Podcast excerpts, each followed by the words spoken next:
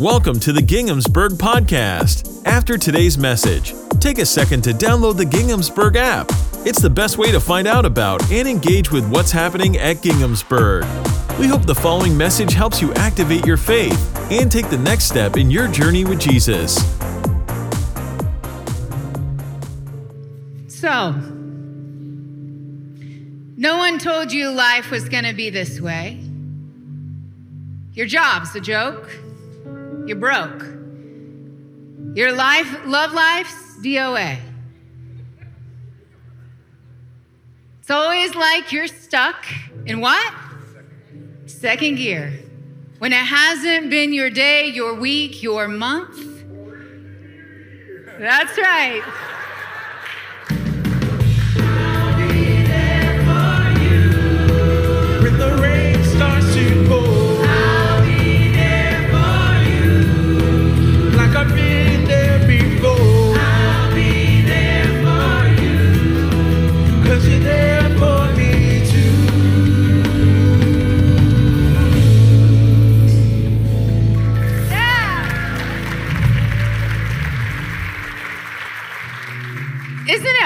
To be part of a church where you can just have fun? Yeah? I mean, isn't it awesome? These last several weeks, we've been looking at these holistic, whole health essentials faith, food, fitness, focus, and today, friends. I'll be there for you, right? We've discovered that, you know, we can't do this Jesus life alone. And sometimes you get to a section of the Bible that just so profoundly speaks to the theme of the day. Well, it feels like a one for one. And so, brothers and sisters, I want to invite you to open up your Bibles and your Bible apps. Turn with me to the Old Testament book of Ecclesiastes, chapter 4. Ecclesiastes, chapter 4. Now, the book of Ecclesiastes is considered a part of the wisdom literature of the Old Testament. And it's a really interesting book. When you read through it, uh, it's real, it's raw. Sometimes it's kind of on the brink of maddening. And you recognize when you're reading through it that it really is all about life's simple gifts. Written by, uh, thought to be written by King Solomon himself, uh, one who prayed for an extra dose of wisdom from God. And one of these simple gifts of life is friendship, is relationship. So look with me at Ecclesiastes chapter 4, verses 8 through 12. Ecclesiastes chapter 4, 8 through 12. There was a man all alone. He had neither son nor brother. Uh, There was no end to his toil, and yet his eyes were not content with his wealth. What did the scripture just tell us? He is a workaholic, right? From whom I am toiling, he asked myself. For whom am I toiling, he asked myself. Why am I depriving myself of enjoyment? This is this too is meaningless. Ever been in a place of employment when suddenly you say, Why on earth am I doing this to myself? Come on. Yeah, scripture is real today. It's a miserable business. Two are better than one because they have a good return for their labor. If either of them falls down, one can help the other up. But pity anyone who falls down. I can't help but think pity the fool, right? and, and has no one to help them up. Also, if two lie down together, they will keep warm. But how can one keep warm alone? Though one may be overpowered, two can defend themselves. A cord of three strands is not quickly broken. Here, Solomon gives us some, some wisdom when it comes to relationships and these incredibly beautiful word pictures, what we call metaphors. And the one I'm kind of drawn to the most is this picture of two people lying next to one another, keeping each other warm. Maybe because it's January in Ohio and it's freaking cold outside. It has been miserably cold this week. Anybody else in your prayer time being like, sweet Jesus, just warm it up a little bit? A little bit. That's all I'm asking for, right? Do you realize that warmth isn't just something physical, it's also spiritual? When you have the Holy Spirit on the inside of you, you radiate this warmth. There is this, this light, this fire, and I love a good fire. There's this fire that radiates out of you. And not only do you, do you have this warmth, but you bring warmth to the people around you. Now, sometimes in the Christian faith, we get this all wrong. We think, you know what? All I need is prayer and Jesus. It's all about me. Prayer and Jesus and a little bit of coffee, right? wrong. Solomon is giving us this wisdom saying, no, you need people. You need people in your life to stay spiritually warm. People need people. Say that with me. People need people. Boy, hasn't that been a lesson we've learned in this pandemic? It's absolutely amazing as I've like experienced this this season that we're in. You know, at the beginning of the pandemic, it was March and we were like 3 weeks in and we were like, we can do this together. You know, we're all rallying together doing all the things that we can do. And then a few weeks turns into a month and we're like, want want. And then a month turns into years and we're like, uh, I'm done, right? I mean, this is what it's been like. And in the midst of all of this pandemic isolation, we as human beings have kind of separated ourselves, put in a dash of division, a little politics, your favorite news outlet, and before you know it, you hate humans, right? It just happens. And it's fascinating as I'm out and about talking to people. Do you realize that even the most extroverted of people have forgotten how to people? They've forgotten how to people, to have small talk, to have honest, respectful conversation. But we're Ginghamsburg. We are Jesus followers. We are the kind of people that encourage everybody to be in relationship with God and other people. This is what we're about. Uh, we say that we invite all people to God's table for faith family food. But sometimes it's hard to invite people to the table. And I'm not just talking about inviting them into this room or to watch online. I'm talking about being in deep, authentic relationship with others. Because we were made for relationship. We were designed for friendship. Hey, friendship is plastered throughout the Bible. You have friendships like Elijah and Elisha, Ruth and Naomi. Many people know about King David and his friendship with Jonathan. But do you know about all the other friends that David had in scripture? I mean, it's absolutely amazing to see all these friends Abiathar and Nahash and Ittai and even Hiram. I mean, this is Solomon's dad. Maybe, just maybe, Solomon gets his wisdom around friendship from the example of his father. And then there's Jesus. And Jesus has got this friendship stuff down pat. He's got like the 12 disciples that we all know about, but then there's so many others that Jesus is hanging out with Mary and her sister Martha and their brother Lazarus and Mary Magdalene. At one point, there are like 72 disciples that he like sends out two by two, always in deep relationship with other humans. And there's the Apostle Paul, Timothy, and Barnabas, and Silas, Priscilla and Aquila, and Phoebe, and many, many more others over and over again, pointing to deep friendship, deep relationship, people with a common mission and a common purpose. And we see this not only in the Bible, but through history, through themes in literature, throughout movies. Toy Story, Lord of the Rings. I mean, that is all about friendship. My best friend's wedding. Friendship, friendship, friendship, friendship. Now, one of my favorite, and perhaps you too, Rick Johnson, our favorite comic strips is Calvin and Hobbes. Yeah, yeah, yeah.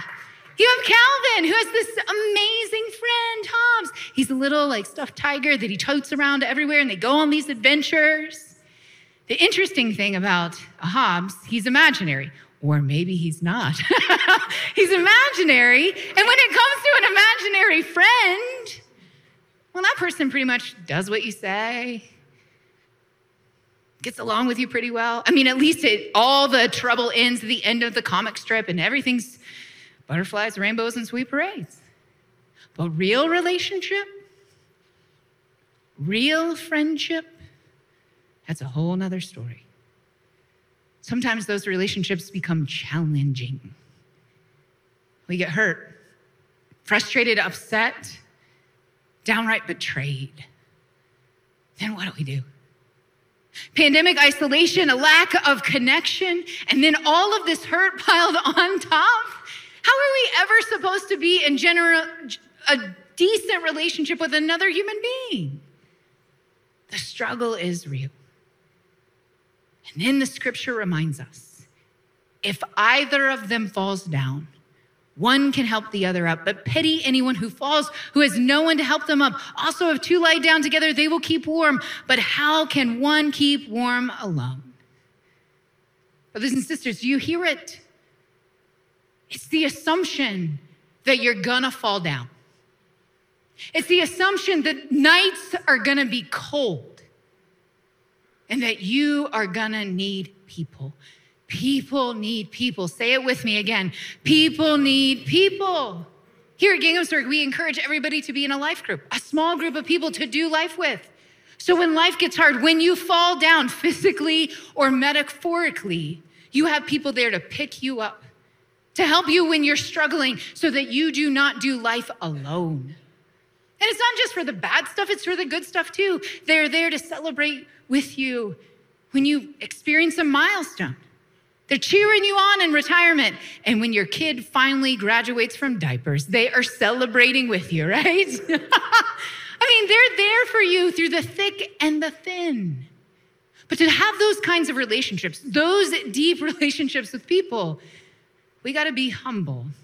And we also have to be vulnerable. Wah wah. No one likes the vulnerability word, right? What does it even mean to be vulnerable? Listen to the standard definition of vulnerability, and you'll know why we don't like it. The quality or state of being exposed to the possibility of being attacked or harmed, either physically or emotionally. Sounds like a parade, right? No one wants that. In other words, humility comes with a cost. That word vulnerability really is captured in that word exposed. We don't want to be exposed.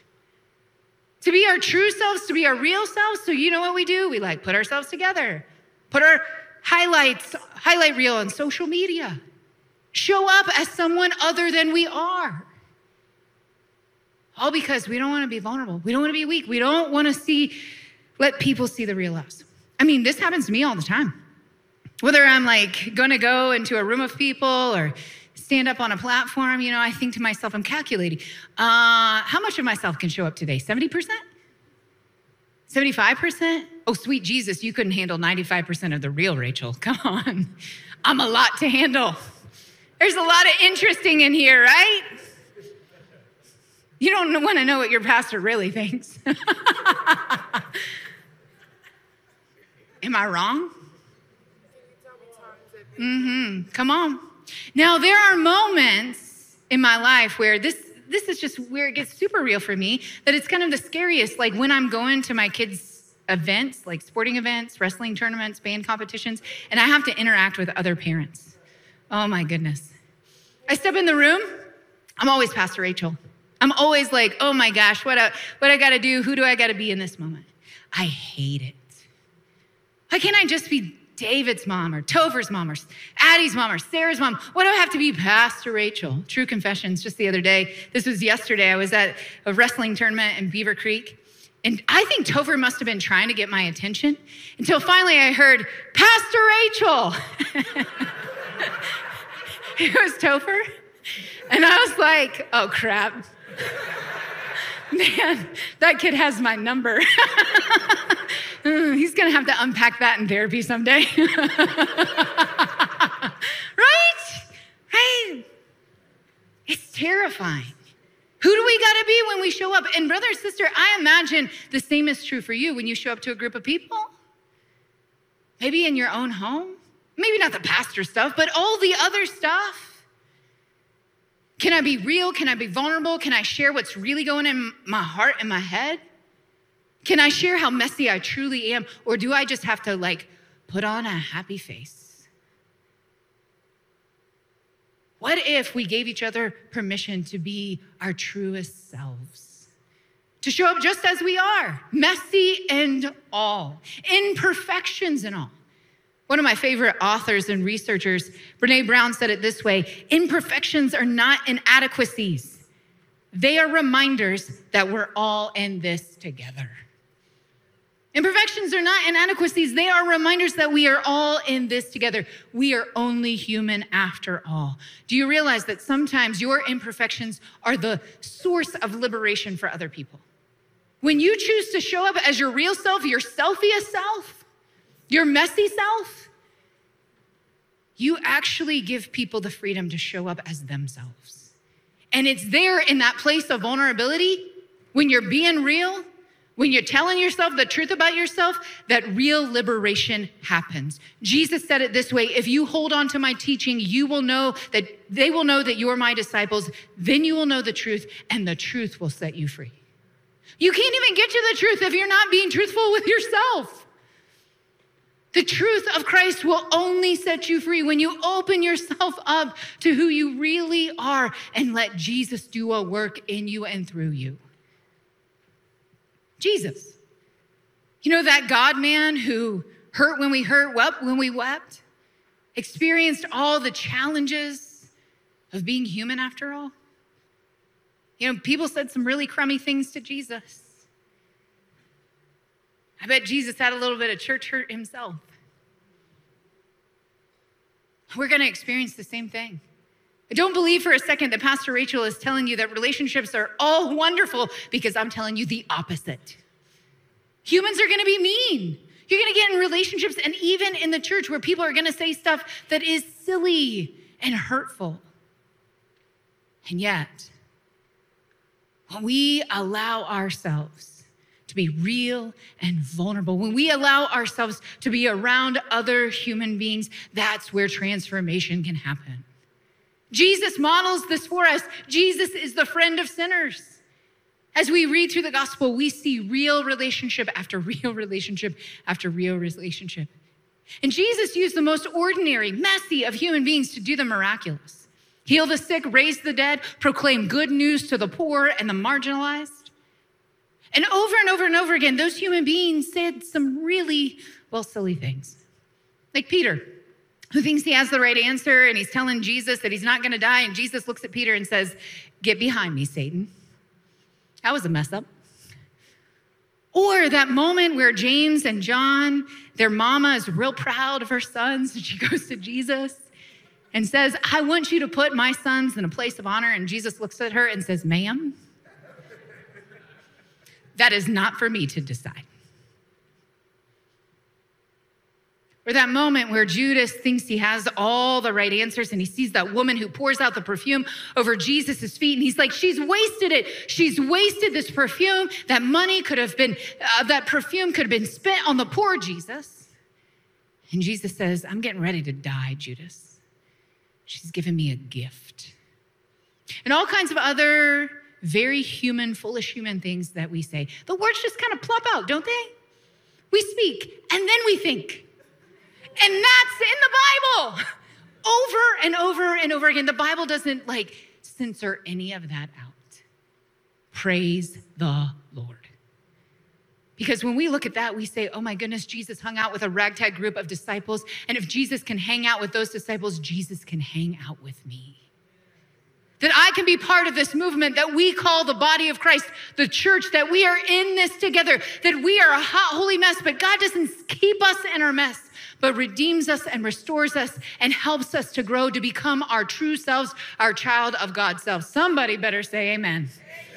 Amen. Amen. amen. We are a work in progress. We are an absolutely work in progress. One of my favorite scriptures is written by the Apostle Paul, and he says it this way There has never been the slightest doubt in my mind that the God who started this great work in you would keep at it and bring it to a flourishing finish, not just a little finish, a flourishing finish on the very day Christ Jesus appears. Turn to your neighbor and say, You're a work in progress. Your work in progress, a good work in progress. And this is the deal when it comes to relationships. You know, Jesus helps you with those relationships, right? I mean, you can't do the relationship thing on your own. I don't know how people do relationships without Jesus. Because on my worst day, I want to blow some people up with my words. Anybody else, right? On my worst day. But then I'm reminded of Jesus' words on the Sermon on the Mount where he said, You've heard it said, love your neighbor and hate your enemy. But I tell you, love your enemy and pray for those who persecute you. Come on, Jesus. You can't be serious. That you may be children of your Father in heaven, who causes his sun to rise on the evil and the good. He sends rain on the righteous and the unrighteous. If you love those who love you, what reward would you get? Are not even the tax collectors doing that? And if you only greet your own people, snap. what are you doing more than others? Do not even the pagans do that. Be perfect, therefore, as your heavenly Father is perfect. Sometimes we human types like to say, the enemy of my enemy is my friend. Like if I just get people on my side, gather a posse, have a group that, that believes and thinks and does what I do, then I'm gonna be all right. But Jesus is telling us the opposite. Love your enemy, pray for those who persecute you. Jesus, you can't really mean that.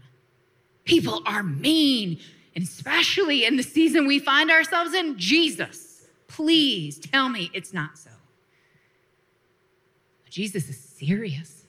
He's inviting us to live a different way. I mean, this is a revolutionary thought that there's another way to live, not in our silos, not in our division, but a Jesus way, a third way to experience God's kingdom on heaven, on earth as it is in heaven. This is what we're serious about here at Ginghamsburg.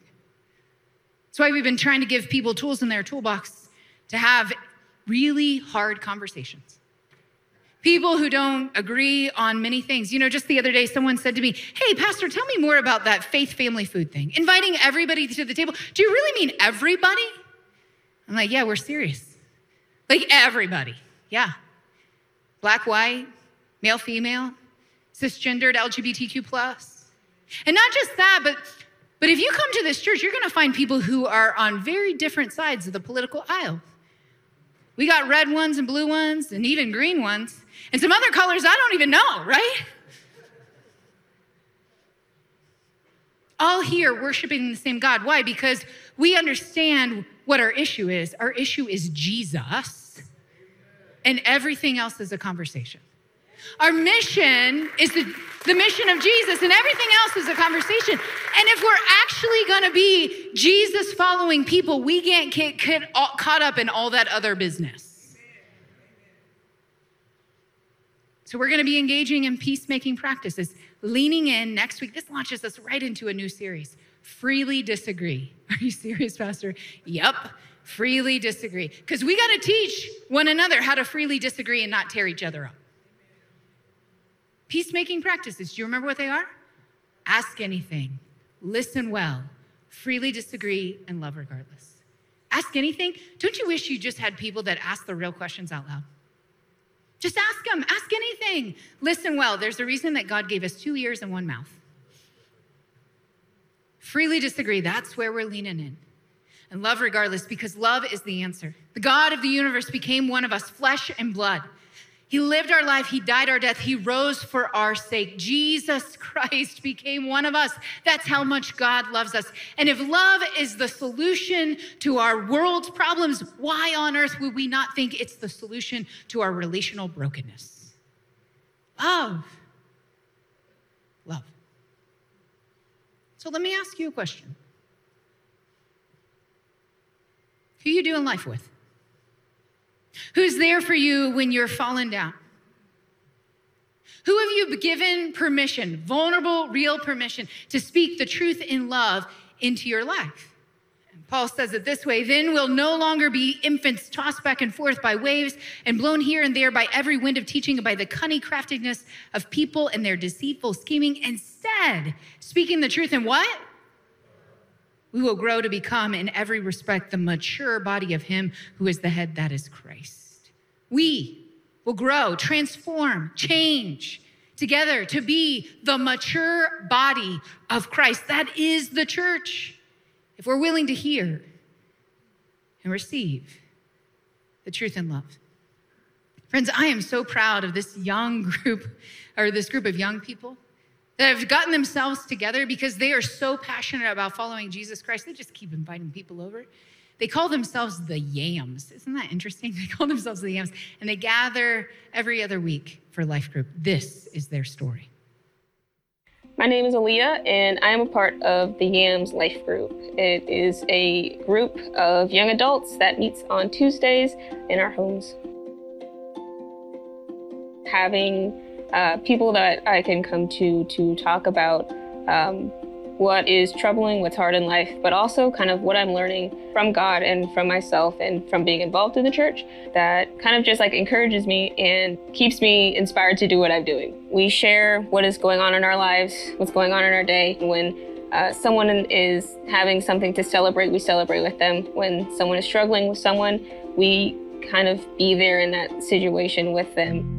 Sometimes it just feels more real when you get to talk it out with others who who get it. And even if they don't get it are empathetic to where you are and where you stand kind of thing. In a church our size it's hard to uh, see where you fit or where you belong. And with life groups you get that really personal level of people that are in the same place of you like face to face kind of this is what i want out of life. This is where i want to go.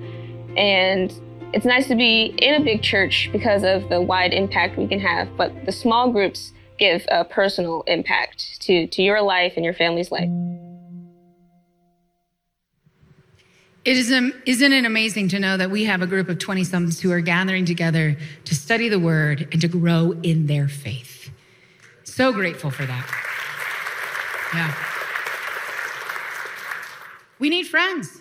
We've learned over the years here at Ginghamsburg that something happens when we are gathered around tables or in an online Zoom class that just can't happen when we're just sitting here listening to a preacher preach. You can grow in your relationship with God. And so I want to encourage you, if you're a part of a life group, to really lean into this Freely Disagree series, to have the hard conversations over the course of the next four weeks. But if you're not in a life group, go to ginghamsburg.org slash life groups there we have all the opportunities that we have that are open for you to join a group right now. Get yourself connected. On February 23rd in this building, we're to have a, life group mixer. For those of you who just even don't know where to start, not sure what kind of group you even want to be a part of. 6:30, it's a Wednesday night. We're to have appetizers and mocktails. That's right, we're a part of a church, mocktails. And so come, have fun, eat some food, get to know some new people. Don't do life by yourself. Because life's gonna get hard. You're gonna fall down. The night is gonna be cold.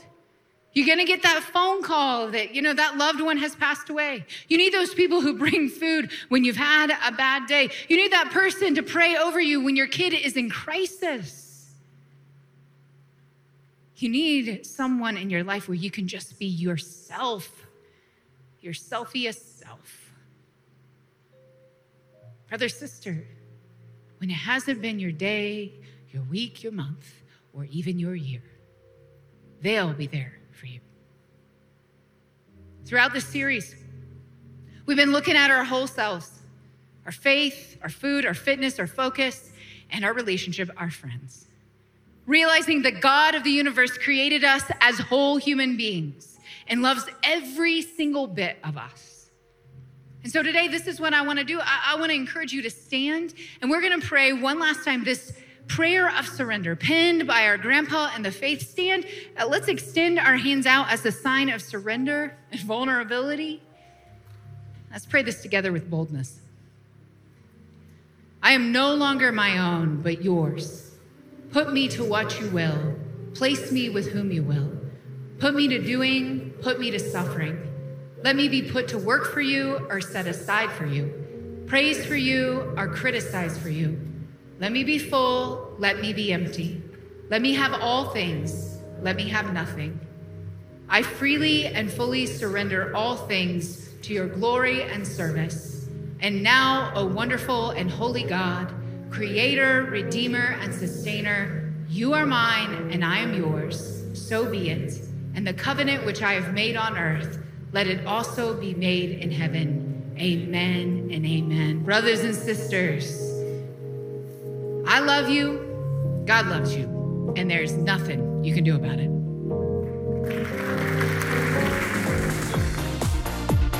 I hope you enjoyed today's message. I've got two invitations for you before you go. First, subscribe to our podcast so it shows up in your feed every week. And if today's message inspired you and you'd like more people to hear it, you can give a financial gift through the Ginghamsburg app or online at ginghamsburg.org.